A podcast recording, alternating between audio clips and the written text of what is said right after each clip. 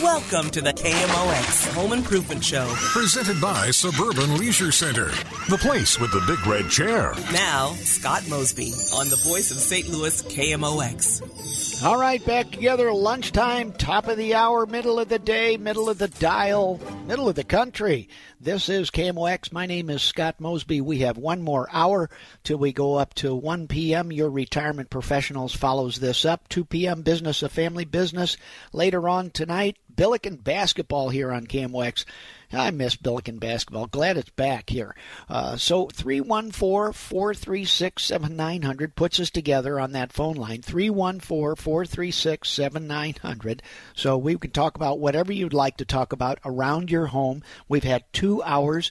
Get us started today. And we are clipping out right at freezing temperatures. So, you know, it's a chilly day, going to be a little warmer, about 43 tomorrow.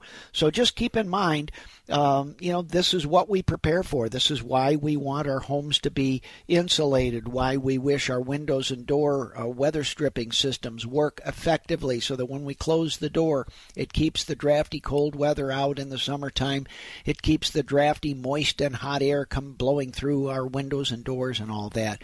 Uh, keep in mind as we get into this time of the season, I want you to remember condensation, water droplets, and water around your windows, on the glass of your windows and doors, and especially how it might build up on your window frames or your window sills as well.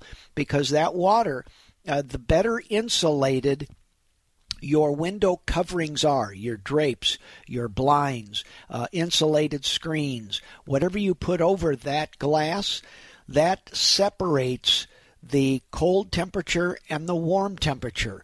So if you think about this, um, it prevents any warm air from touching your cold glass, which means you will have more water droplets on your glass because your window glass will remain colder than it would than if you open your blinds, open your drapes, and let that air wash as we design new houses, room additions, heating and cooling, where those registers go, if you notice, those registers are either right underneath a window, very close to a door, or even if you have supply registers on the inside walls of your house, generally they're blowing straight across that room at a window.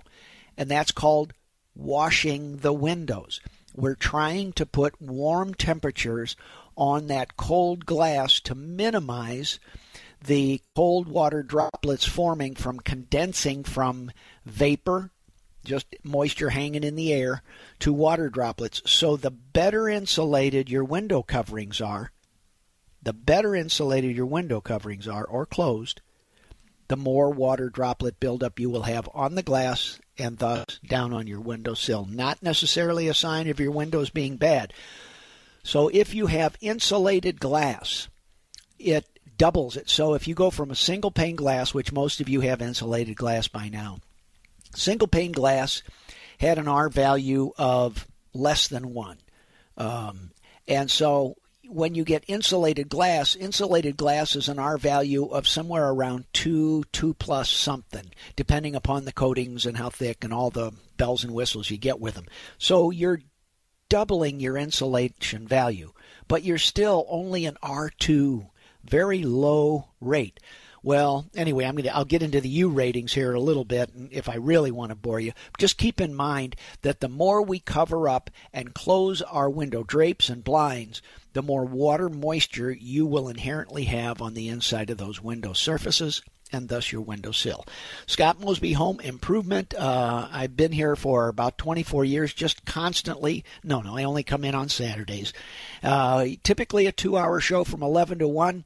Now I'm on from 10 to 1. Love the third hour. I like talking to people, and uh, this is one of my outreach things. Makes me feel good. I enjoy helping people and this is how I make the world a little better than I found it. Uh, we can do that and exchange information 314 436 7900. 436 7900. Uh, I have a lot of people that I work with at Mosby Building Arts, my day job. They keep me pretty sharp and they keep me up to date. Uh, let's get right to it and let's talk with, uh, how about Joe? Hey, Joe, Scott Mosby, good afternoon. Welcome to lunchtime on KMOX. How can I help you, friend? Yeah, good afternoon, Scott. That was an interesting piece of information you passed about uh, over insulating the windows with drapery.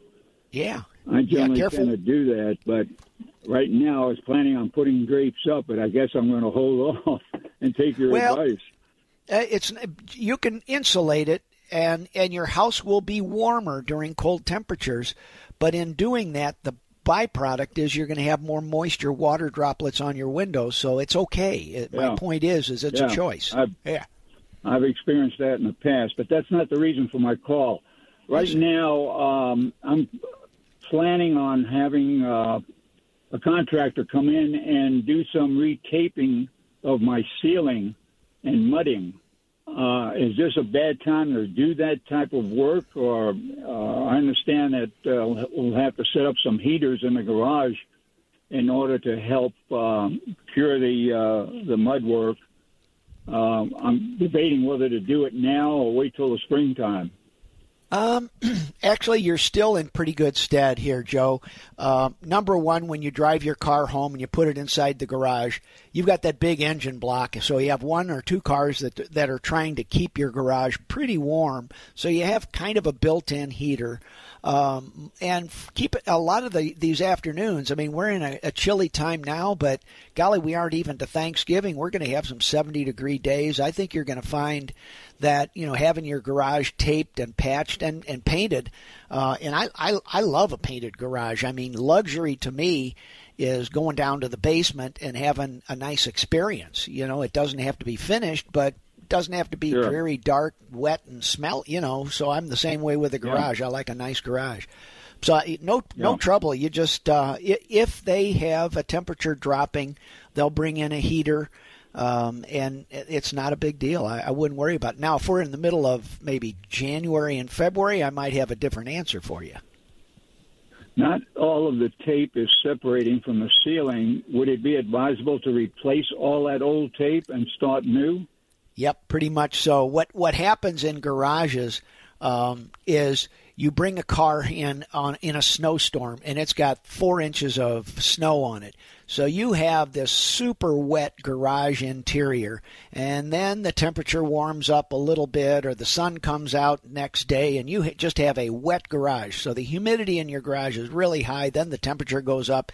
Over time, you can just boil that tape right off of your garage drywall. So it, it's just a maintenance issue. You and I get wrinkles, garage drops its tape. So there you go. Yeah, yeah.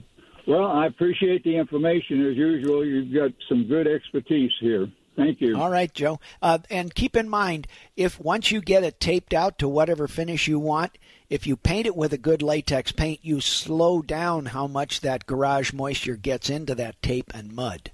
So you, there's an how added long? value to painting. You're protecting that taping. Got it. How long should we should I wait before painting after the tape and uh, remudding? Uh, almost nothing because you know a day or two because you're using waterborne cement for the drywall mud and then waterborne Right. latex primer and paint so they you know they stick together pretty well uh, it not a big deal is anybody that if you wait a day or two you're you're ready to paint I've got portions of the garage walls that are exterior to the basic home. Should I consider putting up sheetrock in those areas as well, or just go with what the contractor put up? Um, I like to I like to drywall it mostly because then I can insulate the walls. So drywalling those walls, you know, might be a thousand dollars. If you insulate and drywall them, it might be fifteen hundred dollars. You know, I mean, I'm just pulling numbers out of the air. So where the Yeah, yeah. lasting value from that hot engine block coming home, you now have a heated and insulated garage at no additional cost other than insulating, which, you know, I don't know, sitting my bum down on one of those cold seats when it's 12 degrees outside in the garage, that's Yeah. that's a Right. that's a come to Jesus moment, you know? Okay. Well, listen. Happy holidays to you, Scott. Thank you. Thanks, Joe. Thanks for being part of the family. Take care. Right. Home Bye. Improvement, Scott Mosby, KMOX, uh, regular listener, longtime caller. Joe, always welcome here on KMOX. Uh, uh, brings good questions. I don't know how he brings so many good questions all the time, but boy, howdy, he's, he, he brings his A game every time. Uh, 314 436 7900. 314 436 7900. Scott Mosby at your service. I'm going to take a pause and come right back for more after this. Here we go. Watch this. Hey, check out my moonwalk. Here, watch, here, look. Watch this. Heel toe, heel toe, heel, heel toe. Uh, Yeah. Radio. Yeah. My producer just uh, reminded me this is radio and not, you know, a video type production here. So, Ethan, thanks for letting me know. Scott Mosby here at your service, KMOX. We are live and lively, as Mike Miller might say. Uh, and let's get started and see what's happening with my friend Gail. Hey, Gail, good afternoon. Welcome to Lunchtime on Scott, KMOX. How can I help? Thanks for taking my call. Hey, about Yeah. two months ago in mid September, I got new concrete steps. So now I'm wondering what is safe for me to use for an ice melt on those steps this winter. Uh, nothing until you seal it. Hmm. Okay. Hmm. Yeah, so think about this. So you've got dry skin and it's ready to absorb anything that you put on it. So that's kind of what new concrete is. Is it is dry, it's open pores, there's no real dirt or dust or anything on it. So the best thing to do is to put a good quality sealer on. It's a little late for that, but my point is is whatever you put on it now, whether it's a bird dropping, an oak leaf that sits there wet in the corner for 3 or 4 days, all that stuff is going to soak into that concrete, stain good, bad or ugly. So that's why about now or later um, you know, you um, you you put a sealer on it, you clean the concrete, put a sealer on it, and then whatever you put on top, whether it's snow melt or a stain, or you you know drop a glass or spill a few drips of wine, you know that stuff stains the concrete, but you get a little soap and water, it comes off pretty easily. So that's what- that's the choice. Okay, what I did was I waited 30 days and Mm-hmm. then I painted it with some porch and floor paint. Okay, yeah, okay. So All could I use the like ice melt on top of that now, or is it still too soon? Most of the products say wait a year, so it's like, No. well, what am I supposed to do? Well, with your paint, you've already sealed it with that product. Okay, so does that Yeah. mean it's safe to use uh, Yep. ice melt or Yes, yes, the ma'am. I'm calcium sorry. chloride or whatever? Uh, yes, yes. Uh, I like the calcium chloride a little bit better. Uh, it's a pricier material, um, but, but it it works deeper temperatures. I just don't, as a rule, I don't like anybody putting rock salt on concrete because, you know, if I say you can do it under this or not under that, you know, then it's like, well, Scott said I can use rock salts. Don't just, so I'd prefer the better products you choose. Your calcium chloride would be your better choice. It's going to run you $15 a bag instead of, you know, 7 mm-hmm. Or today okay, it might be okay. 22 instead of 15. I don't know. The world's upside down now. Okay, yeah, because I'm worried about like you know for visitors and especially like our letter carriers because I can just Yes, stay in, you know. Oh, God bless you for the letter carriers. They have to go rain or shine. So thank you. They will all thank you as well. okay, all right. Well, thanks, Scott. I appreciate that. Yes, ma'am, Gail. Good luck. Take care and way to go on that new steps. That's pretty All right, good. thanks. Bye bye. Bye. And, and you know, like Gail getting new concrete steps, that's a commitment. I mean, not only do you have to, you know, find somebody and then you pay for it, but you know, it takes a long time to arrange and talk it over with a contractor and then work into their schedule. So I mean, you know, a few years ago, there was um, there were more people to work than there were jobs to do. Now we've got more jobs to do than we have people to work. So getting new con, you know, any, achieving any kind of a home improvement or home repair, you know, that that's like high five, high ten. You know, like whew, yeah, I got somebody to come and I got it done. So anyway, interesting. Uh, I just attended uh, a um, a peer group, a group we've been part of is Mosby Building Arts for 22 years. Uh, back in 1990, early 90, yeah, maybe it's 24 years now. About 1998. And we were a best practices group. It's remodeling companies from all over the United States. We get together, compare how we do things, uh, job descriptions, what products. We talk about things like this and ice melt and how it affects and you know what to tell our customers is the right thing to do. So we debate building science we debate uh, paint types we debate uh, all sorts of things whether it's better to subcontract your work or self-perform it with your own employees all that. Anyway the long and the short of it is that uh, uh much of that shared now was around the awareness that our demographic we just don't have enough people for all the things, with all the ecological things we have um, of having so many people on the earth, basically it may be that the earth is going to start getting fewer and fewer people. Now, granted, we have a whole lot more people in some places than others, but in the United States, this whole employment thing is not going to get better for another 10 years. It'll it'll improve gradually over slow time, but we just don't, you know, kids are kids and younger families are just not having the same number of children that we had when you and I were growing up. So anyway, enough of that. Let's see what else is going on here. Let's talk to my buddy Ron. Hey, Ron Scott Mosby. Good afternoon. Welcome to KMOX, my friend. How can I help? Hey, good afternoon to you. Thanks for taking my call. My yeah. my question concerns the double uh, glass sliding patio doors. About 30 years ago, we extended the roof on our home and covered our concrete patio. And around the patio, we installed the double glass sliding patio doors. Mm-hmm. And I ordered all of them with single pane glass. The lumberyard mistakenly delivered all of the sliding glass patio doors with double pane glass, but said, We're not going to come and get them. We're just going to charge you the same price that we agreed on for the single pane. I thought yeah. I had gotten a good deal. Okay, yeah. they weren't the they weren't the Andersen windows like we have one of, which enters our home, but they were, you know, a, an, an off-brand company, I guess we'd say. So mm-hmm. over the years, we've gotten moisture between the glass several times on several windows. Now we have it on a lot of the windows. So I was wondering about two things: the possibility of someone taking out the double pane glass, putting in a new single pane, or somebody told me you ought to just trim off one of those little layers of glass and you only have one left. Do either of those things sound feasible? Uh, replacing the glass is the feasible one. You will find that because of the way your pad first off the only downside to insulated glass is the weight of it on moving sliding patio doors that's the only thing everything else is an upside um, okay. That glass is tempered glass. So just like your windshield or a car window, when it breaks, it breaks into a thousand little pebbles. You know, yes. car glass is safety glass. It's not. But my point being that that is a special safety glass, or probably is back when.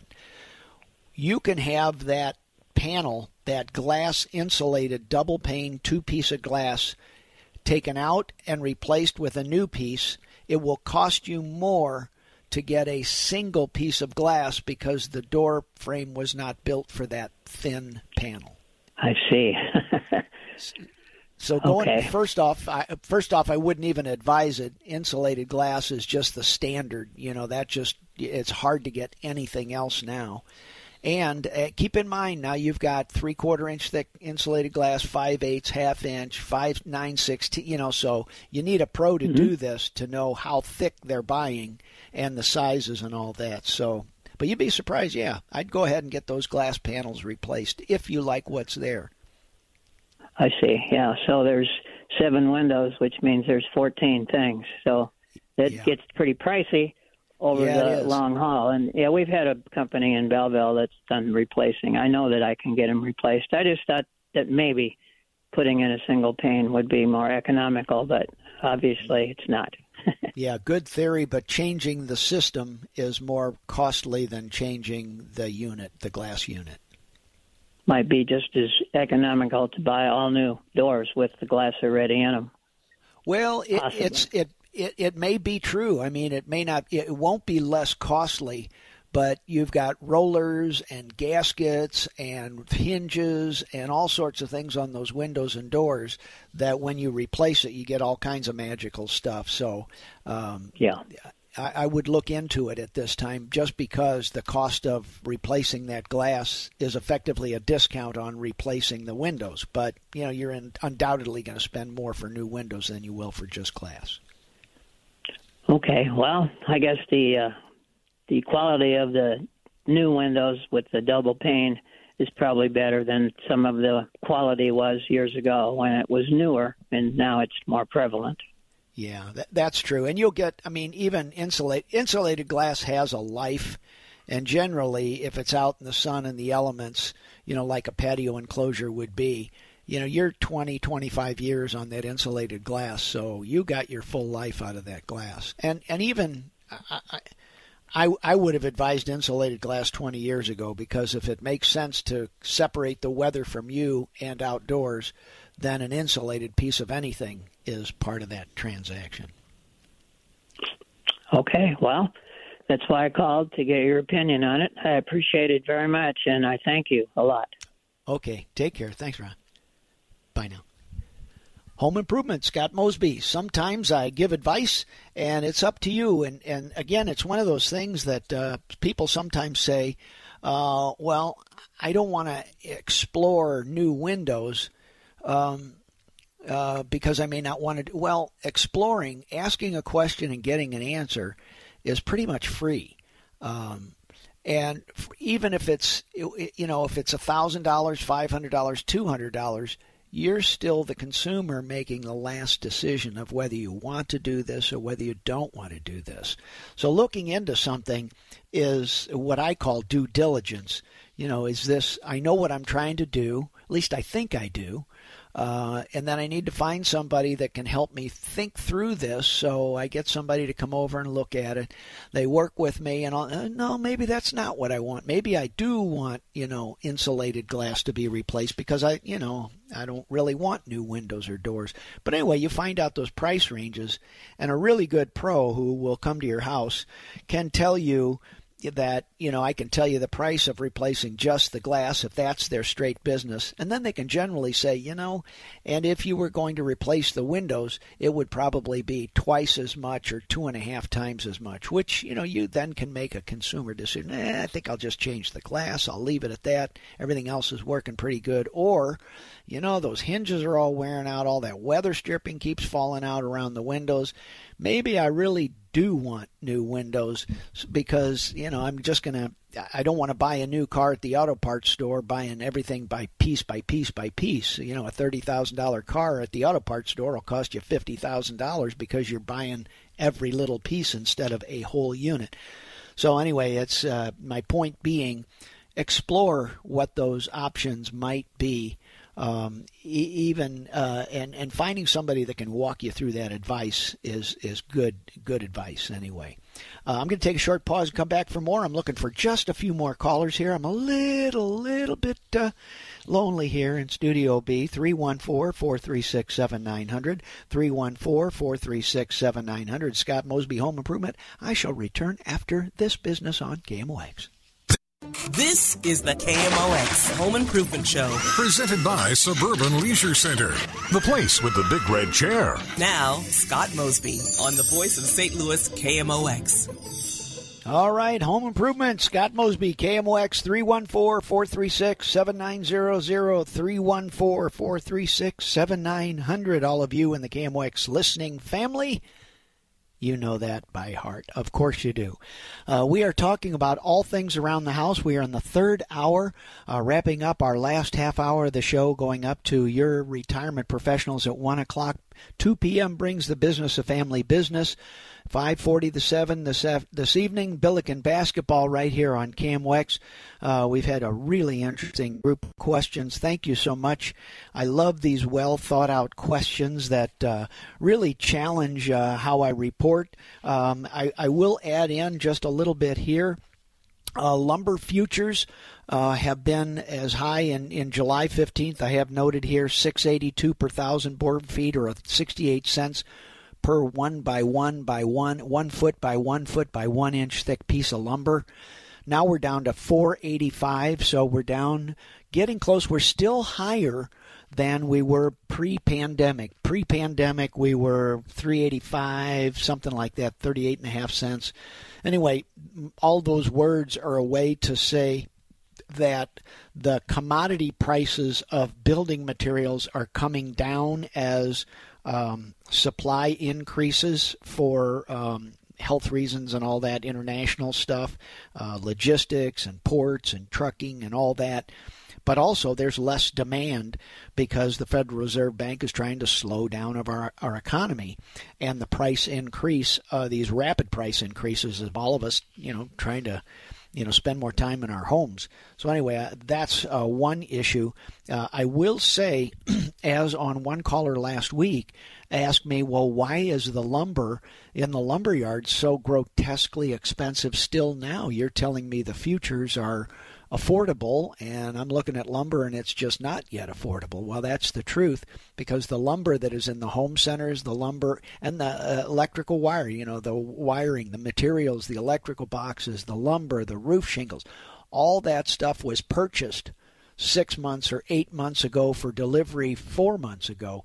So the stuff that you and I have access to when we go to the store and buy it, it's still purchased and made, manufactured with all those very expensive uh, materials, uh, commodities, and labor price shortages and all that stuff. So, you know, we are trending down. But uh, the long and the short of it is don't expect it to get too much better because we inherently have a shortage of housing in the United States. Uh, for the last 20 years, National Association of Home Builders has reported that we need 1.6 million new units to replace the houses that are just falling out, falling apart. You know, they're just at the end of their lifespan. And then the added, so replacement of existing homes. And then you get the uh, new families starting because we have the demographics, all those kids that we weren't having. Well, now they're starting to have their kids. Um, and so housing demand is higher. And during those years when we were needed at 1.6 per year, we were only building 900,000. So we have been eight or 700,000 housing units short year after year after year after year. So that's kind of the deal, and why you're seeing so much uh, discussed about technology ways to build inexpensive homes, yada yada, et cetera, et cetera. Let's go to the phone lines here and talk to my buddy Terry and see what's happening. Terry, thanks yeah, for your yeah, patience. Yeah. Scott Mosby, how can I help? Yep. Hi. Hi. Hi, this is Terry Patterson. Oh, hey, Terry. How can I help you? Okay, yeah, well, I'm actually born and raised in Woodruff, Illinois. I've been living in Fairfax, Virginia for the last 30 years. I'm in town this weekend visiting my mom, and she always has your station on. And I was listening to it, and I have a question, so I thought I'd call in. Yeah, welcome And, um, aboard, and thanks for coming to see us from Fairfax. Great town, great yeah, place. Yeah, it, it is a great town. Hey, you know all about home. John Singleton Mosby, the gray ghost of the Confederacy, huh? That's right. Okay, well, So we'll it's always great to come home. But I, my question is, I my brother-in-law did a uh, his redid his garage. He has this beautiful floor. It's Uh-huh. that kind of like a soft flooring in your garage. It's like it's dark gray with some speckles of white and black in it. Yeah. And it, you know, you lay it. it It's not really paint. And I wanted to do it to my garage, but I was looking getting some quotes out in Fairfax, and it's super expensive. And so I was wondering how how hard is that for someone like myself to do my to do by myself. Uh, well, of of a hundred percent of that job, most of the work is in preparing the surface, and that's where the pros have it on you. As far as applying the paint and broadcasting or sprinkling the speckles around and applying the paint again, putting the paint on the surface is an easy part. But if they're at your home for, say, two days to do a garage floor, or maybe even in one long day, 80% of the work is in sandblasting the floor, filling the uh, the pocks, um, getting ready to caulk the joints, taping and preparing. So most of the work, is, 80% of the work is hard and best done by professionals. And Oh, you can okay. go. You can go to a hardware store. You can go to a paint supply, and they'll say, "Yep, hundred bucks. Here's everything you need."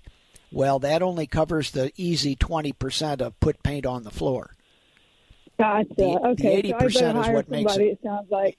Yeah, and it is pricey because it's it's an epoxy material. It's high, it's expensive, high quality material, but it's also high skill. It, you start playing around with performance coatings, you need to know what you're doing. Oh, I'm so glad I called and asked that question because I was going to take it on myself, but I um, it sounds like I shouldn't do that. So thank you for that advice. Yeah, well, thanks for calling, Terry, because a lot of people uh, call this show and say, I painted my basement floor, I painted my front porch, I painted my whatever a few years ago, and because of that lack of surface prep and just not knowing, you know, now they're in a real big problem. So the, the only thing worse than the ugly garage floor you have now is putting the paint on, and two years later, half of it comes off, and now you still have to call the guys back again. exactly. Yeah, and I, am looking for something that looks. Plus, it is so pretty. His garage floor looks so nice. Oh, so, all right. Yeah. Well, thank you so much. I appreciate your time. All right, Terry. Thanks. Welcome to St. Louis. Thank you. Bye bye. Right. Bye now. There we go. I, I love it. Um, I've had uh, I've had people that I know from all over the country that as they pass through the Midwest, they happen to listen on say uh, on Saturday mornings uh, they'll say, you know, I caught your show. It's like, well, what are you doing listening to my show? Did you go? No, no, I was driving through St. Louis on my way to Kentucky or Indiana, whatever it is.